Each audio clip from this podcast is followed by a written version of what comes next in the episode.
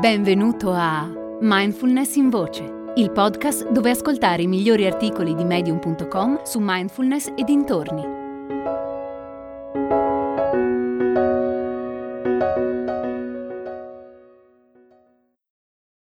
Una scomoda verità di Rami Danoa.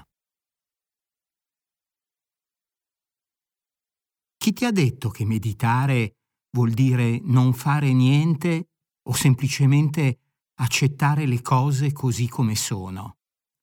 Certo, quando mediti la tua mente nevrotica e ipergiudicante lavora meno del solito e accogli ciò che emerge per quello che è. Ma può essere davvero tutto qui?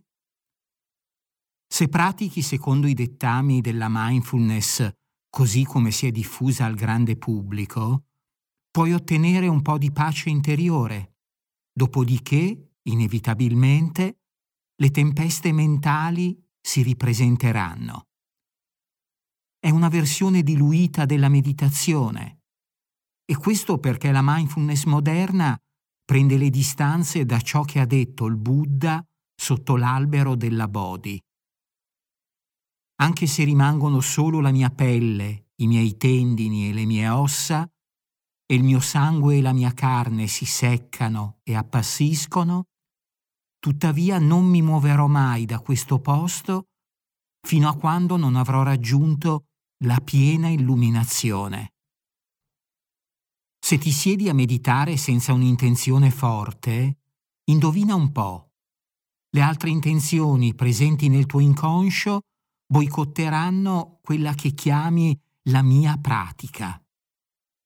Non si tratta di richiamare l'intenzione mentre stai meditando. Si tratta invece, prima di meditare, di ricordare alla tua mente scimmia la ragione per cui deve lavorare sodo, che poi si traduce in un lavorare meno. C'è un motivo per cui indiani e tibetani rispettano in modo quasi ossessivo le fasi lunari più propizie da un punto di vista karmico, le condizioni iniziali sono importanti e indirizzano l'azione verso il successo o verso il fallimento. Devi sapere cosa accende la tua voglia di impegnarti, cosa ti motiva a lavorare sulla tua mente. Per il Buddha era l'aver provato tutto ciò che poteva provare, ma nonostante questo non aver raggiunto il proprio obiettivo e poi l'aver avuto una chiara intuizione di come riuscirci e il non aver mai lasciato spazio all'idea di non farcela.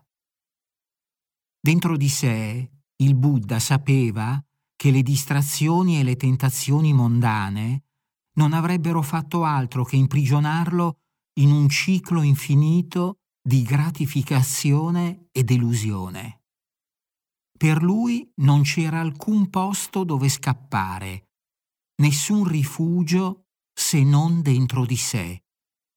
Sapeva di poter raggiungere il proprio obiettivo e ci si è dedicato.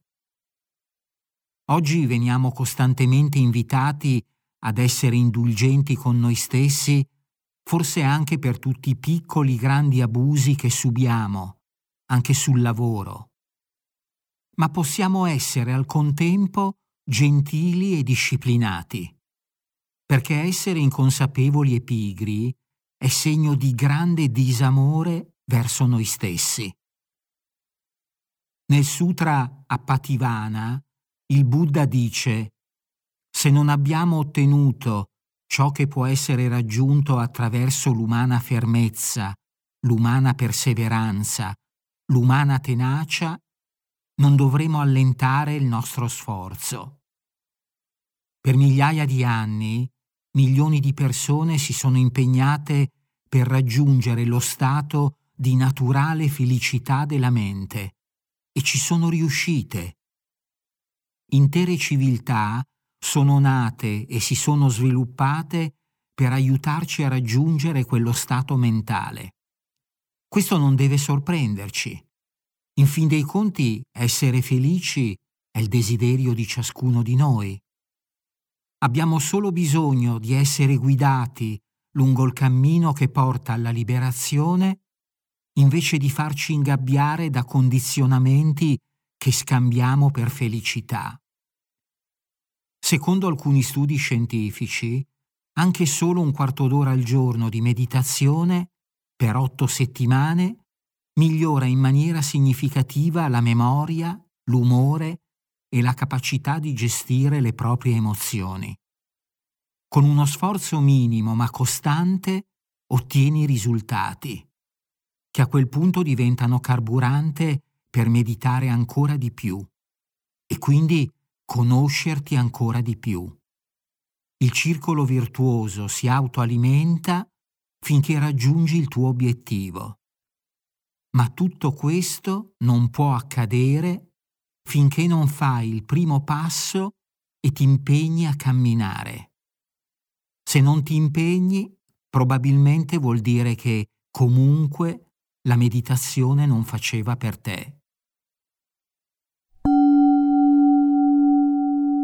Scopri Core Family Crescere il futuro insieme, un progetto per mamme, papà, futuri genitori e bambini, finanziato dalla Regione Lombardia, con attività di mindful parenting gratuite e online.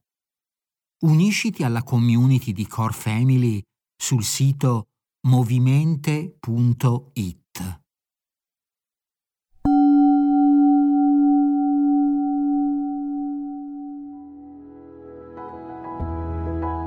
Hai ascoltato Mindfulness in Voce, il podcast di Mindfulness Bergamo, www.mindfulnessbergamo.net.